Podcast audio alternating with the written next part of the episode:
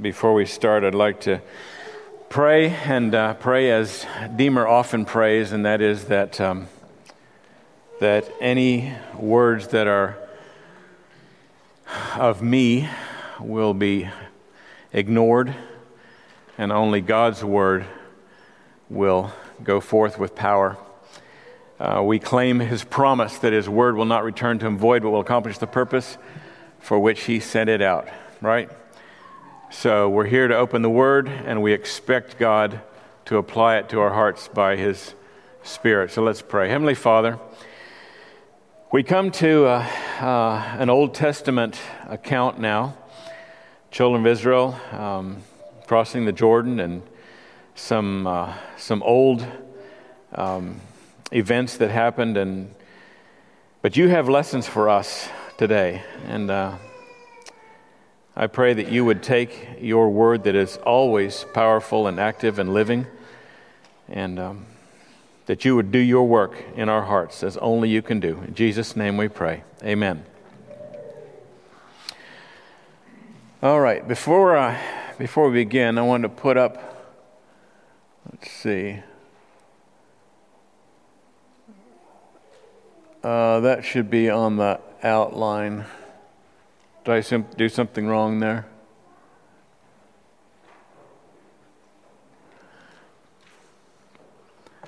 Can somebody get that to the outline? There we go. All right. Um, I want to put up this outline because uh, the message could be a little bit confusing and hard to follow. So I want you to see this up front, and this is what we're, this is how it's going to work. We're going to talk about types, and um, when I say the word types, some of you immediately know what I'm talking about. If I said, give me examples, you could, you could rattle off a dozen types out of the Bible. And some of you, when I say the word types, you don't know what I mean. Before we go into Joshua 5 and we look at the circumcision and the Passover they celebrated, we have to look at types and understand types. Understand what God did with types in the Bible, what they are. So here's the outline. We're going to look at the definition of types and then some examples of types and then we're going to look at Joshua 3 and Joshua 5, the crossing of the Jordan, the circumcision, and the Passover, and how those are types. And then we're going to make application, Lord willing, to our lives today. But it's just, it's just not possible to extract all of what God wants to teach us out of these events of the lives of the children of Israel unless we understand typology or types. Types are illustrations, pictures, examples. The, the New Testament even uses the word shadows of things that are to come. Um, as I was, let's see if this works. Yes, okay. So as I was reading about types, um, this definition uh, came up on the internet. I think this is a good one. A type is a real, exalted happening in history which was divinely ordained by the omniscient God to be a prophetic picture of the good things which he purposed to bring to fruition in Christ Jesus. Now, that might be, that might have muddied the waters, I'm not sure. But basically, what it's saying is um, there are, are people or events or objects in the Old Testament that God specifically designed to point to his work in Jesus Christ. All right? And you can read them uh, just at face value, and, and they're great stories, and you can read about how God did miraculous things, but you won't get the full value of what God's trying to teach you unless you understand typology, that God has hidden meanings in these things in the Old Testament. All right, so probably the best way to uh, describe types is to, is to give examples. And so here's some examples of types. And there are, there are many more, but these are just a few that will give you an idea of what a type is and how it works. All right, so Adam. Adam was the first type of Christ in the Bible. And you might say, well, wait, how is that? How can Adam be a type of Christ? I mean, what, what, what's Adam most known for? Right? He lived like, what, 900 some years? How long did he live? Anybody remember? But what, what, what's the one thing he's remembered for? His sin is sin, right? So you say, well, how, how can that be a type of Christ?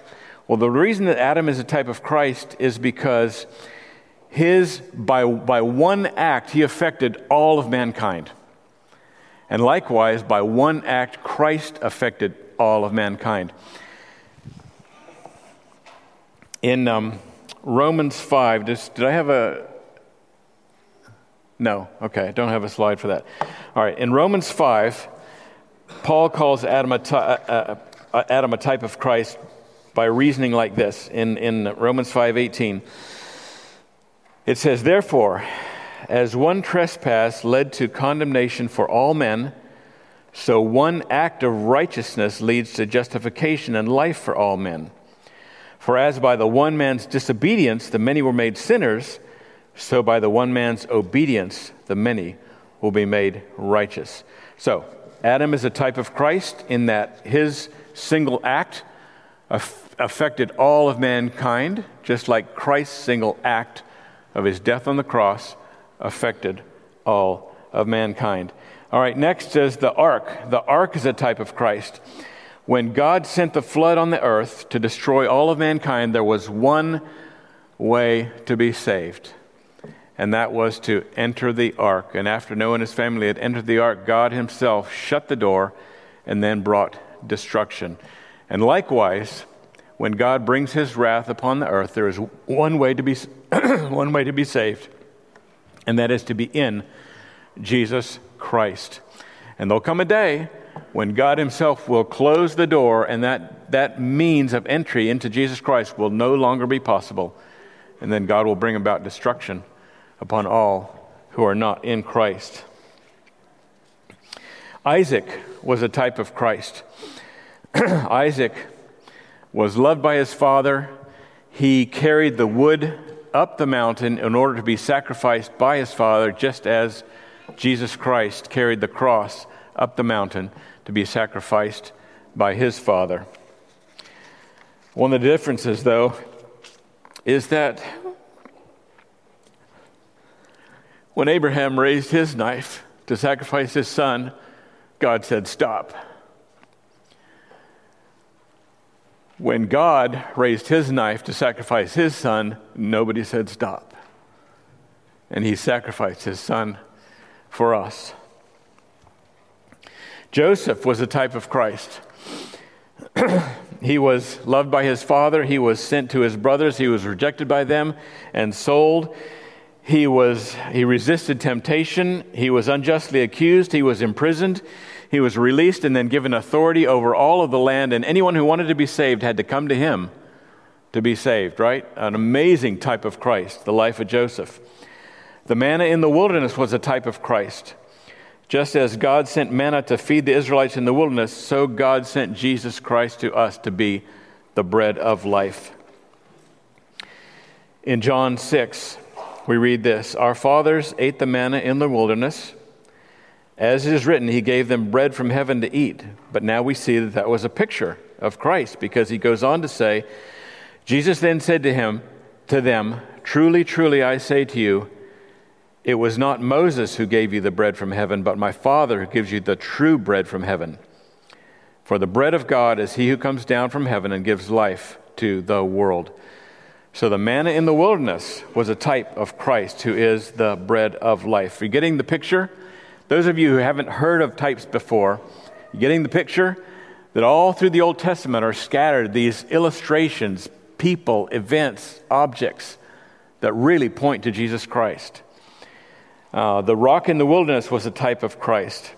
When the children of Israel were close to dying of thirst in the wilderness, God said to Moses, Strike this rock.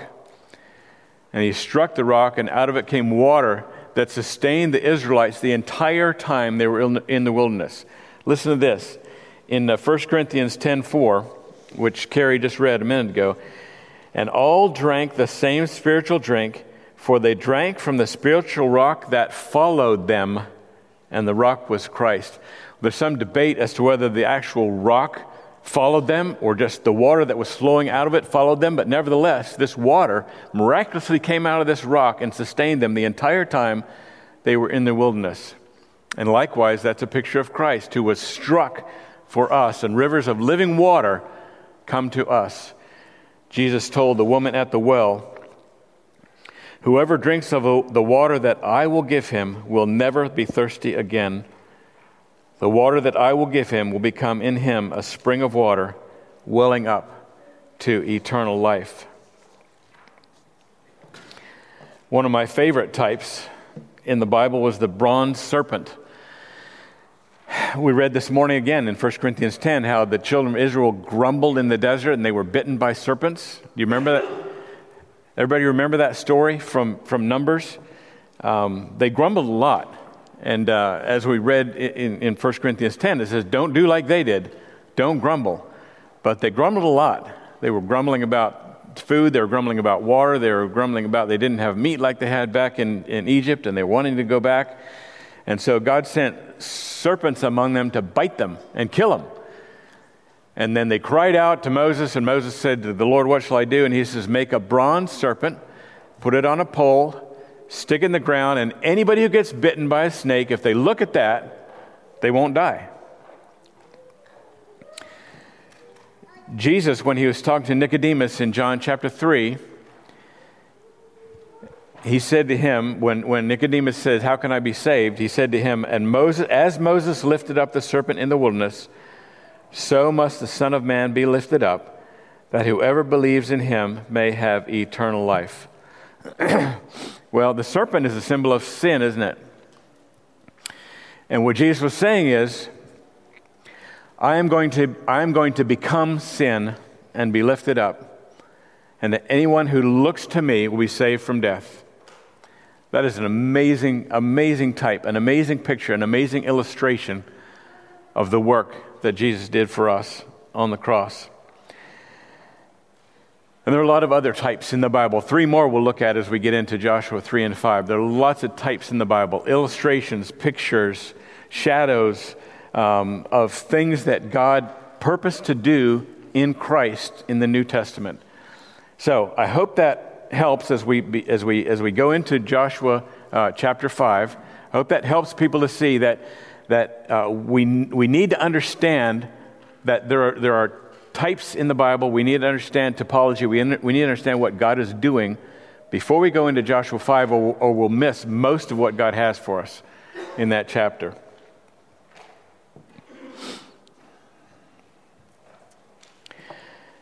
um, Deemer sent me a commentary by a man named A.W. Pink uh, on the book of Joshua. And in it, I found this quote from him. Oops, I went one too far there. There. All right. Listen to this carefully. It is in these opening chapters of Joshua that the Holy Spirit has, in typical form, meaning using types, using illustrations, using pictures, using shadows, revealed the fundamental secrets of success in the Christian warfare and their present enjoyment of the heritage which Christ has procured for them. It is therefore all the more needful for us to proceed slowly and seek to thoroughly assimilate these initial truths if we are to obtain the richest benefit from them. So that's a summary of what I've been trying to say up to this point in the message that in these first few chapters of, of, Joshua, there are types, there are illustrations, there are pictures that will help us to see how God wants us to live our Christian life today. And if we understand them, those pictures will help us to live our life today in the promised land that God has promised us, right? So that's what he's saying. Let me read that again. It is in these opening chapters that the Holy Spirit has revealed the fundamental secrets of success in the Christian warfare. If you, if you didn't understand types, you wouldn't believe that. You wouldn't believe just uh, reading about the children of Israel crossing the Jordan, being circumcised, observing the Passover. You just look back and say, okay, those interesting historical facts. It's kind of neat how God you know, did that with the water, but that would be it. If you didn't understand that there's hidden meanings in there. revealed the fundamental secrets of success in the Christian warfare and their present enjoyment of the heritage which Christ has procured for them. It is therefore all the more needful for us to proceed slowly and seek to thoroughly assimilate these initial truths if we're to obtain the richest benefit from them. Um, Pastor Deemer sent me some notes that he had typed up on, uh, on Joshua chapter 5. And uh, I'm uh, not going to be able to get nearly into all of them. But so I hope that uh, he's willing to continue here because there's much more to be gleaned out of this just this just these opening verses in Joshua 5 much more to be gleaned out of them than we're going to talk about this morning.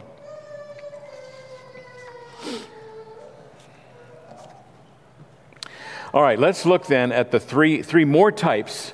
Besides the ones that we mentioned earlier there are three more types this morning in let me see did we read the passage yet? No all right. There's crossing the Jordan,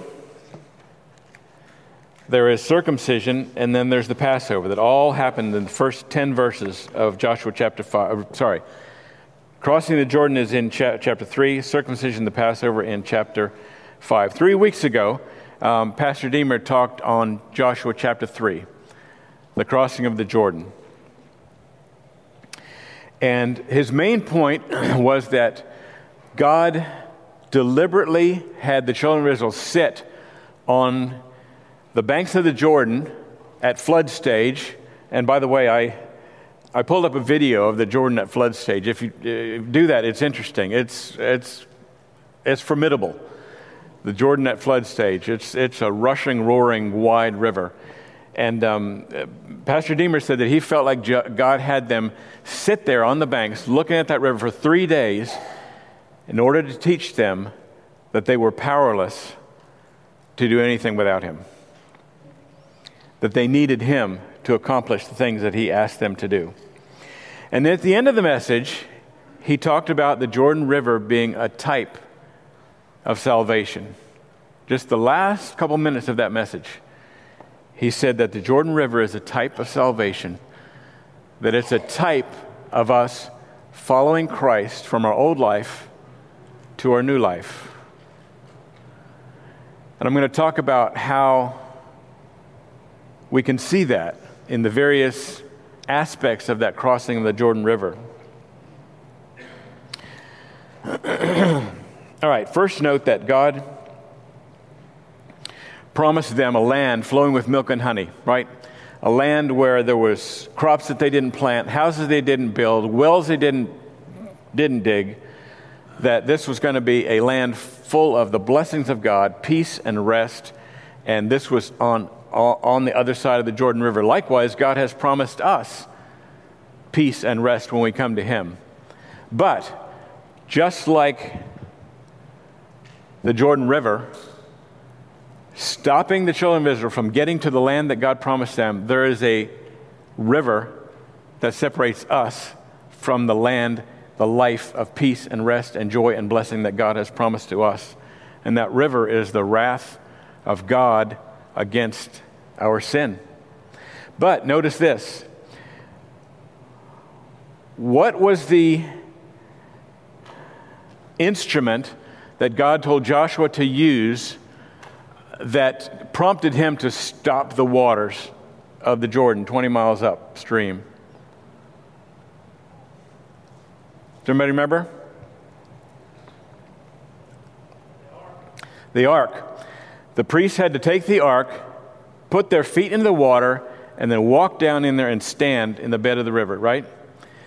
When the ark of the covenant, the, that contained the word of God, the manna which represented the bread of life, and Aaron's staff that which represented the authority that was given to Aaron, all those things represent Jesus Christ. When that ark went down into the bed of the river, God's, by the way, uh, I don't know if it's, I don't know if it's a coincidence or not, but, but do you remember the name of the town that, that God backed the waters all the way up to a town called what? Adam. Right? I don't know. Is that a coincidence? One commentary I read said that God was demonstrating by that that he was covering sin all the way back to Adam. At any rate, just as the children of Israel had to, the, the, uh, just as Joshua had to have the priests put the ark into the river, so Jesus Christ has gone before us into the river of the wrath of God, and he has stopped the wrath of God against us. so that if we follow him in his death and burial and resurrection, we can enter the promised land that God has promised us, the land of peace and rest and the blessing of God. Now, this morning we were talking in Sunday school that this doesn't necessarily mean a life free of physical trouble. We can still have sickness, we can still have financial ish, ish, issues, we can still have relationship issues, but it does mean it's a land that is filled with the presence of God, the blessings of God, the peace and the rest of God. And this Jordan is actually a double type because eventually we'll enter a promised land where there is no more trouble. So there's the initial type of salvation where we still have battles to fight, but then there'll be ultimately a fulfillment of a second type where there'll be no more trouble when we enter the promised land that God has finally promised us heaven.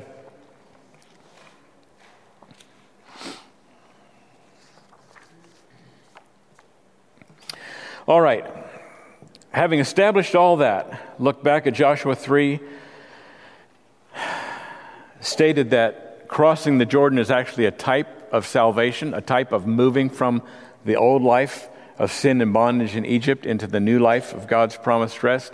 Having established that, let's now stand and we'll read the passage of this morning, Joshua chapter 5, verses 1 through 10.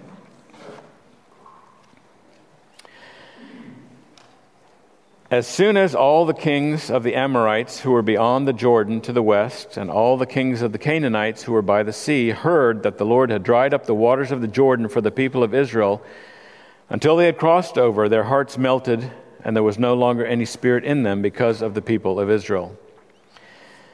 At that time, the Lord said to Joshua, Make flint knives and circumcise the sons of Israel a second time. So Joshua made flint knives and circumcised the sons of Israel at Gibeath Haaraloth. And this is the reason why Joshua circumcised them. All the males of the people who came out of Egypt, all the men of war had died in the wilderness on the way after they had come out of Egypt. Though all the people who came out had been circumcised, yet all the people who were born on the way in the wilderness after they had come out of Egypt had not been circumcised. For the people of Israel walked forty years in the wilderness until all the nation, the men of war who came out of Egypt, perished, because they did not obey the voice of the Lord. The Lord swore to them that he would not let them see the land that the Lord had sworn to their fathers to give to us, a land flowing with milk and honey. So it was their children whom he raised up in their place that Joshua circumcised, for they were uncircumcised because they had not been circumcised on the way. When the circumcising of the whole nation was finished, they remained in their places in the camp until they were healed. And the Lord said to Joshua, Today I have rolled away the reproach of Egypt from you. And so the name of that place is called Gilgal to this day. While the people of Israel were encamped at Gilgal, they kept the Passover on the 14th day of the month in the evening on the plains of Jericho. Please be seated.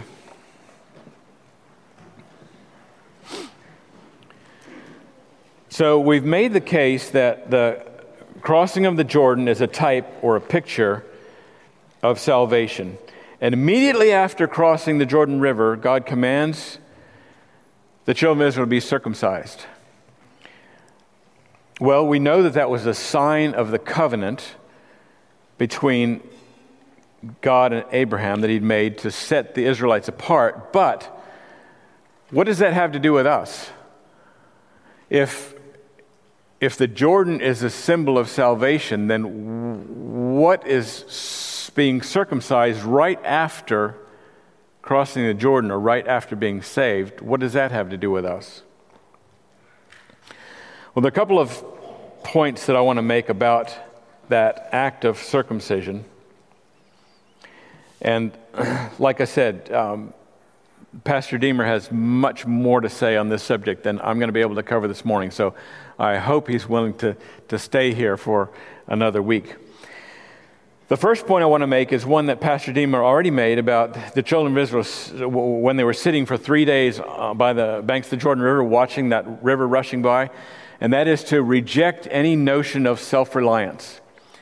And the reason I say that is this God could have easily had the children of Israel be circumcised on the other side of the Jordan before they went into enemy territory, right? That militarily, wouldn't that have made a lot more sense? I mean, let's, let's have a, an impassable barrier between us and the enemy while we immobilize our army.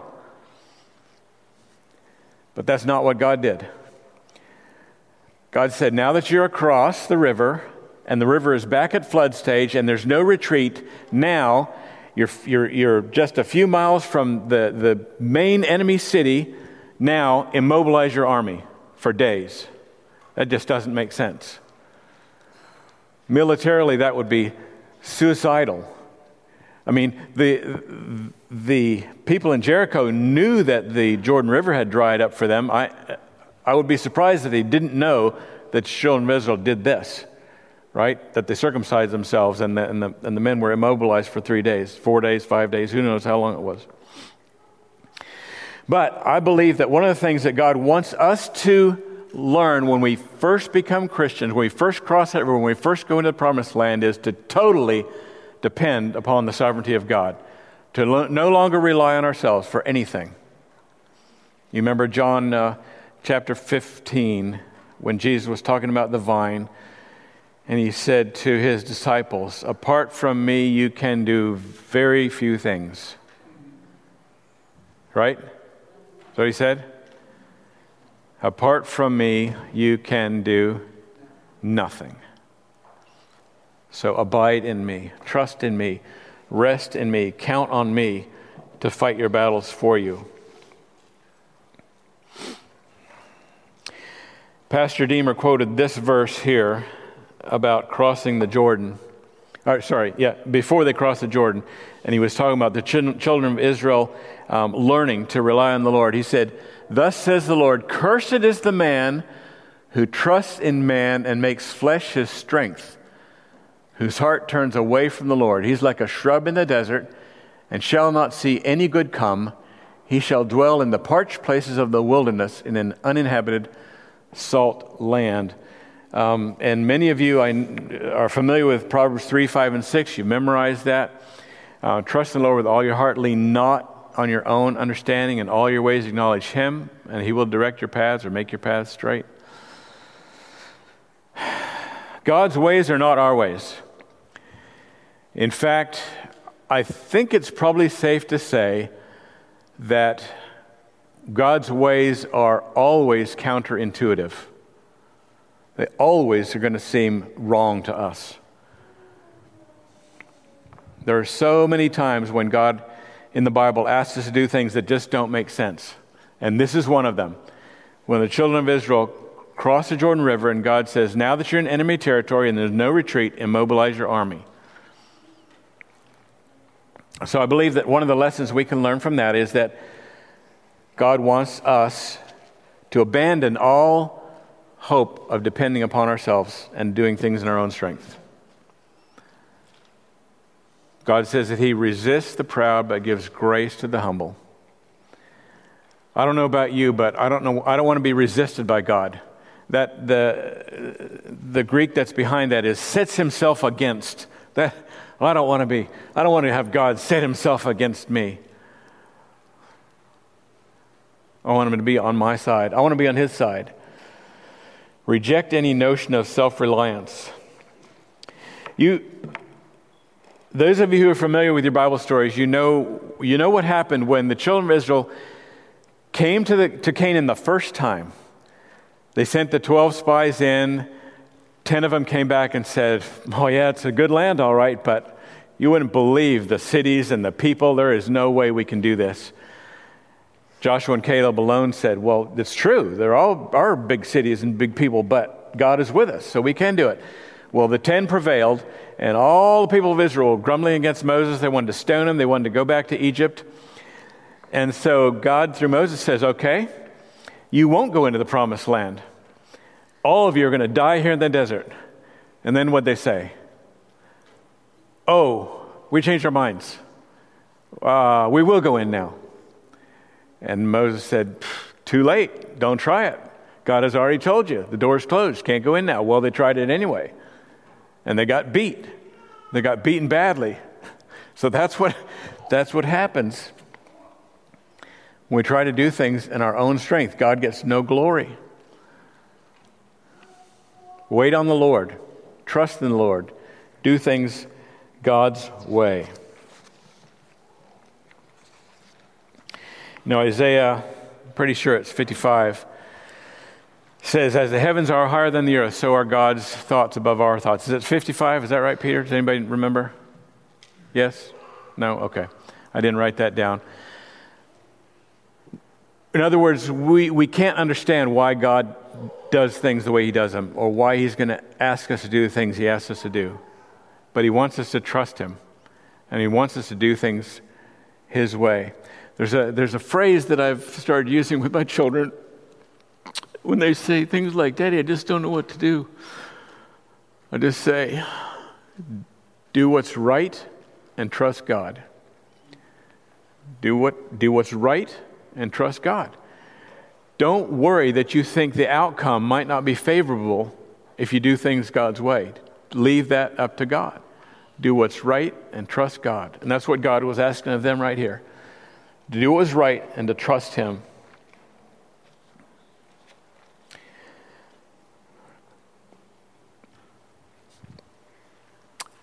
I love the words of the fourth verse of trust and obey. But we never can prove the delights of his love until all on the altar we lay. For the favor he shows and the joy he bestows are for those who will trust and obey. Trust and obey, for there's no other way to be happy in Jesus but to trust and obey. That's a, that's a children's song, but that has tremendous theological truth in it. There's no other way to be happy in Jesus but to trust and obey. Maybe right now, as I'm saying that, you know that God is asking you to do something, and you're thinking, well, if I do this, this is going to mean these negative consequences, and I'm not willing to take that chance. I don't know. Only God knows if there's such a circumstance in your, in your life, or so, you might be having thoughts like that. Do what's right and trust God.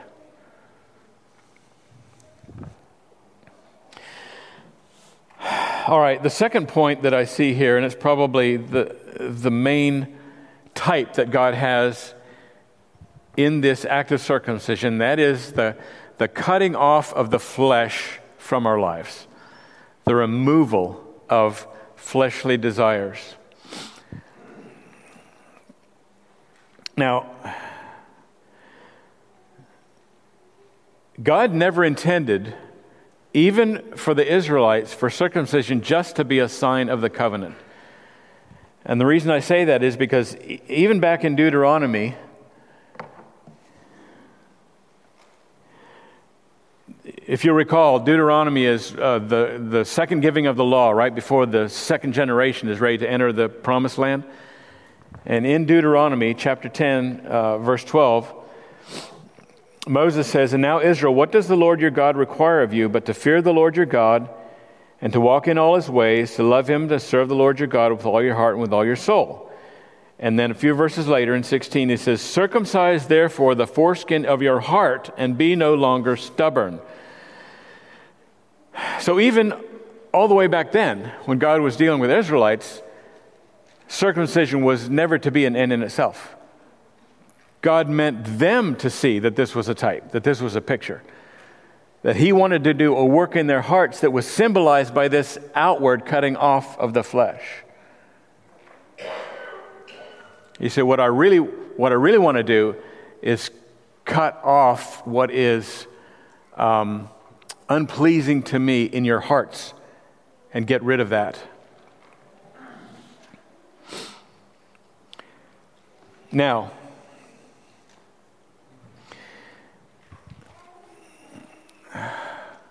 we run into this we run into this difficult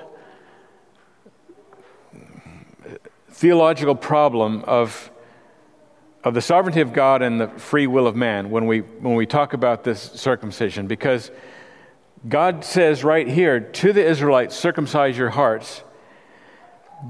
But let's see, do I have this next one up here? No.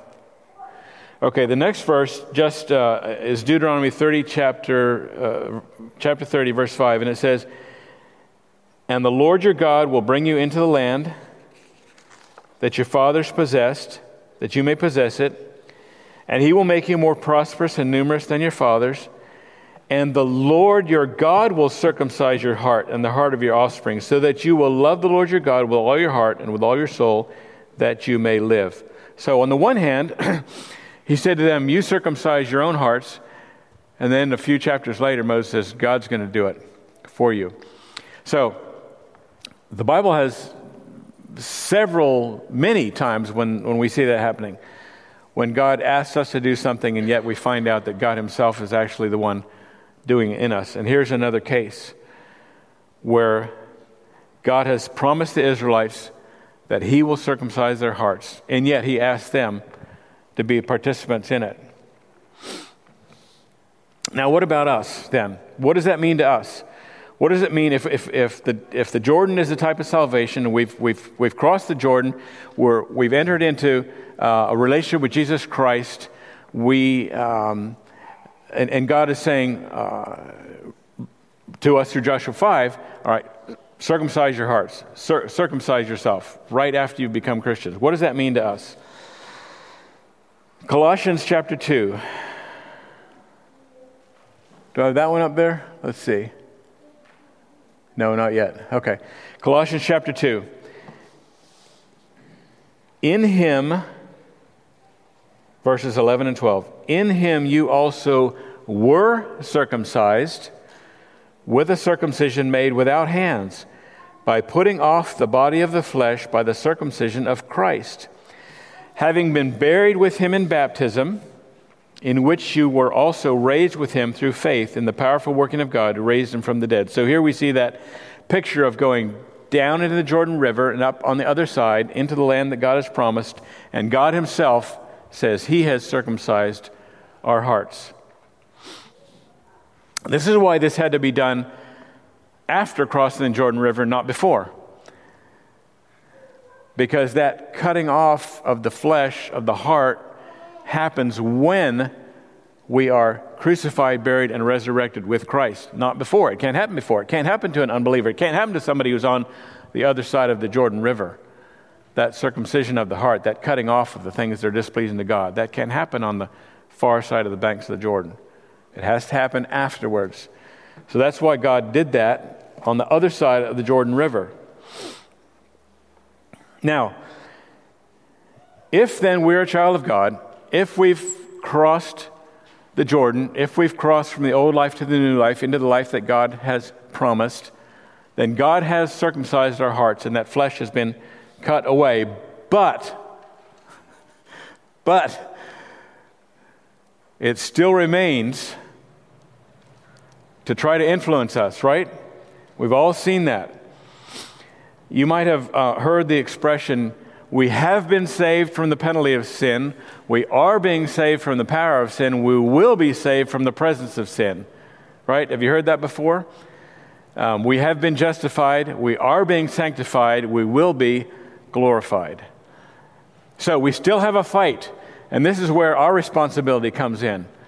Our responsibility to cut off that flesh, to cut off the things that are displeasing to God, to cut off the things in our lives that are are worldly, that our, that our flesh wants to um, indulge itself in. Well, fortunately, um, that's a bad word. By God's providence, He has given us um, an amplification of this cutting off of the flesh in the New Testament in several places. And so we're going to spend uh, a bit of time now in the New Testament, looking at some ways that God has been, very, very specific ways that God tells us uh, to cut off the flesh. So, Romans chapter 6 is the first one. He who has, been, who, who has died has been set free from sin. Now, if we have died with Christ, we believe that we will also live with him. We know that Christ, being raised from the dead, will never die again. Death no longer has dominion over him. For the death he died, he died to sin once for all, but the life he lives, he lives to God. So you also must consider yourselves dead to sin and alive to God in Christ Jesus. So, in other words, sin no longer has dominion over you. Before Christ, Sin was your master. You had to obey it. Now you have a choice. You no longer have to obey sin. And so Paul says, reckon yourselves dead to sin. Live as if, live out the reality of the fact that Christ has conquered sin in your life. Let not sin therefore reign in your mortal body to make you obey its passions. Do not present your members to sin. Uh, is that on there? Yeah.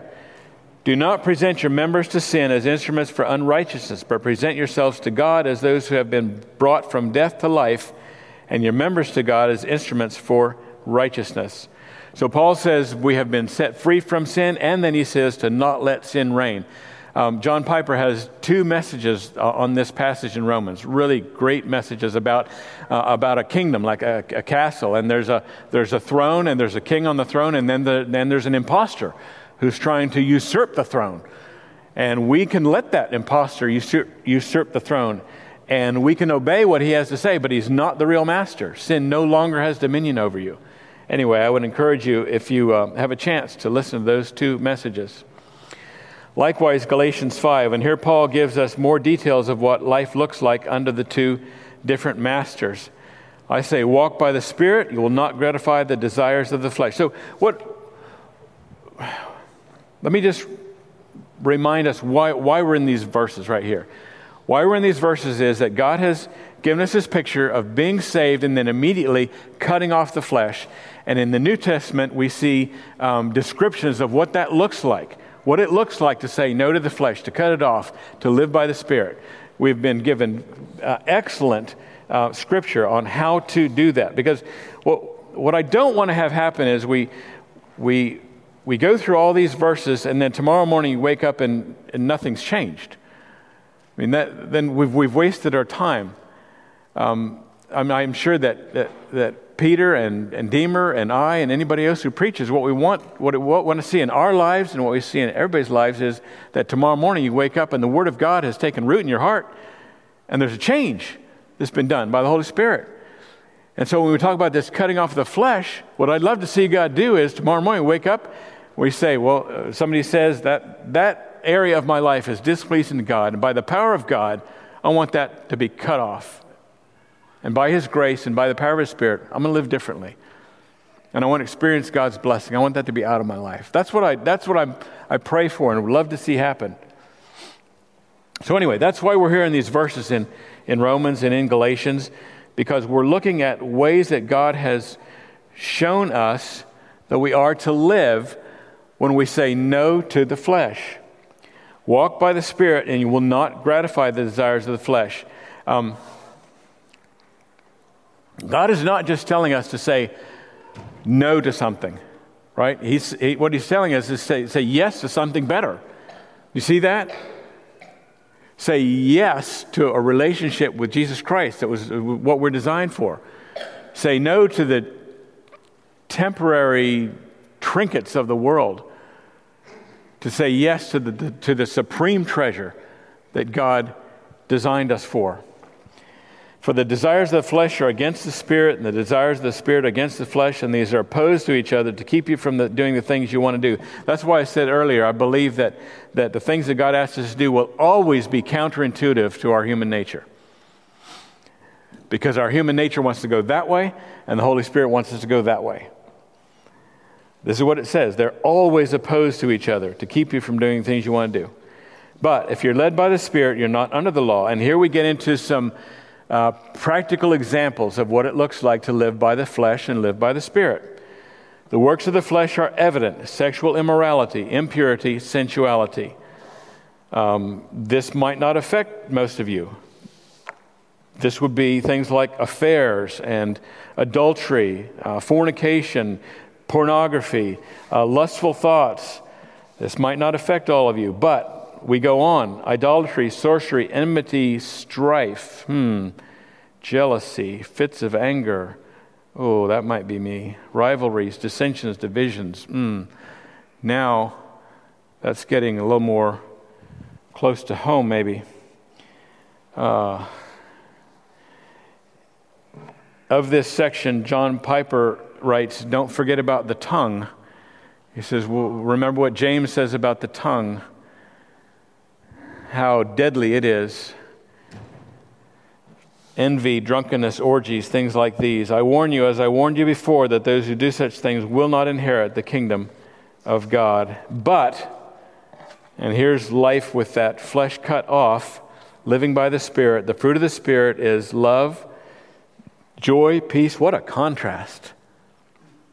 What a contrast. Love, joy, peace, patience, kindness, goodness, faithfulness, gentleness, and self control. Against such things there is no law. And those who belong to Christ Jesus have crucified the flesh with its passions and desires. If we live by the Spirit, let us also keep in step with the Spirit. So you see it there again. Those who belong to Christ Jesus have crucified the flesh with its passions and desires. So we no longer live according to the flesh, but we live according to the Spirit, and our lives are markedly different. What time is it? I think we're going to have to skip the next verses. There are more. Colossians 3 Set your minds on things above. Uh, we're debtors not to the flesh. If you live to the flesh, you'll die. Romans 8. We're going to have to. All right. to have to go to the next type, and we just have such a short time.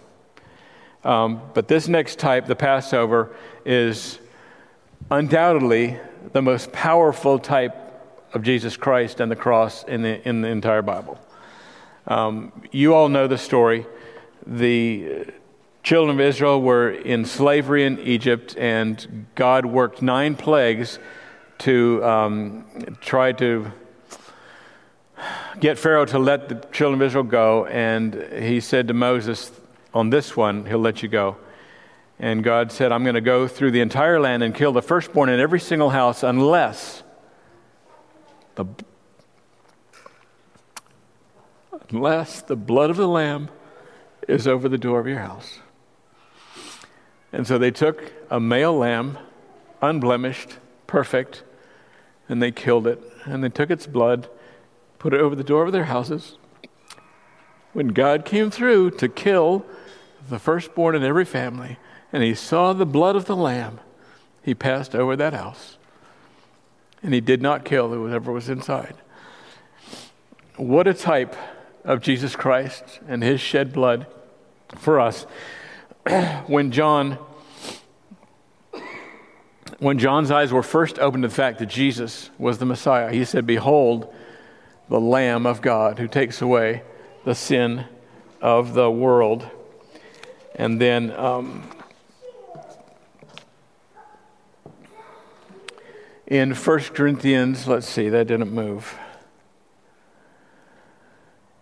Paul writes, Christ, our Passover lamb, has been sacrificed. And in Revelation 5, and when John has been transported into heaven and he sees this tremendous vision around the throne, and you remember uh, no one is found worthy to open the scroll. And then John says, uh, or the, the angel says to John, uh, sorry, one of the elders said to me, Weep no more. Behold, the lion of the tribe of Judah, the root of David, has conquered, so that he can open the scrolls and its seven seals. And between the throne and the four living creatures, and among the elders, I saw a lamb standing as though it had been slain. Jesus is our Passover lamb. No mistake, absolute no mistake. Crystal clear type from the Old Testament that Jesus is our Passover lamb. So God said to the Israelites, immediately after you cross the Jordan River, be circumcised, cut off the flesh, and then celebrate the Passover. Remember your redemption.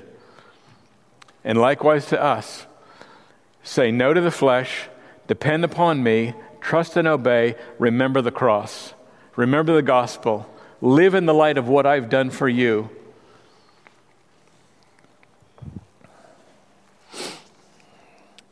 What a difference this would make as we go about our lives if we would always live in the memory of what God has done for us through Christ on the cross. Hebrews 12, 1 and 2 say this, and it, it, it speaks to this very point about remembering the cross. Therefore, since we are surrounded by so great a cloud of witnesses, let us also lay aside every weight and sin which clings so closely, and let us run with endurance the race that is set before us, looking to Jesus, looking to our Passover lamb, the founder and perfecter of our faith, who for the joy that was set before him endured the cross, despising the shame, and is seated at the right hand of the throne of God.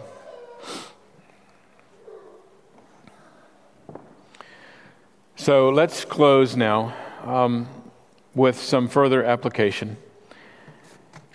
There are two types of people that I want to address in the last couple of minutes here. One is um, the unbeliever, somebody who's on the other side of the Jordan River. Maybe you've seen this morning that God has a better life for you. God desires that you have a life of peace and rest, enjoying His blessings, but you've also seen that there's an impassable gulf between you and Him and that is your sin and the wrath of God against your sin.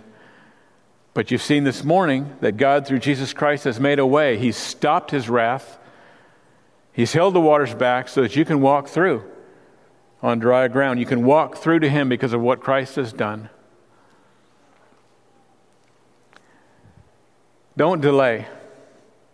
Don't delay. You, you never know when God is going to close the door on that ark and it'll be too late.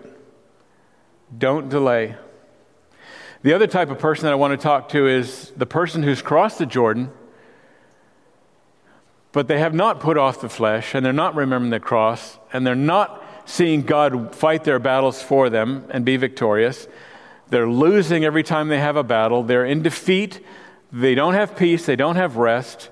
Ask yourselves have you done the things that God asked the children of Israel to do right after they crossed the Jordan River? Have you, with, the, with God's power, put off the flesh, said no to your sinful desires, and looked to the cross and remembered what Jesus has done for you? Have you done those things? I would encourage you to do that. I would encourage you to do that and enter into the life of peace and rest and joy and God's blessing that He has promised you if you follow Him and obey Him. Let's pray. Heavenly Father,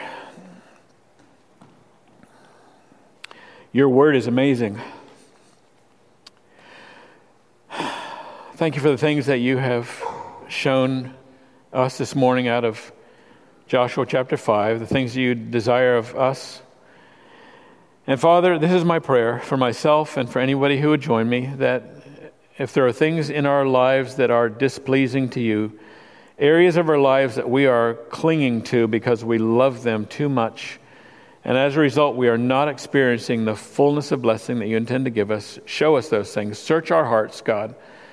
Search our hearts and show us those things so that we can come to the cross, ask to be forgiven, and have you cleanse those things from our lives. Father, I pray that your word um, accomplishes the purpose for which you sent it out. That we don't go from here unchanged. That we rise up from here having your word penetrate our hearts by your Holy Spirit and make us different. In Jesus' name we pray. Amen.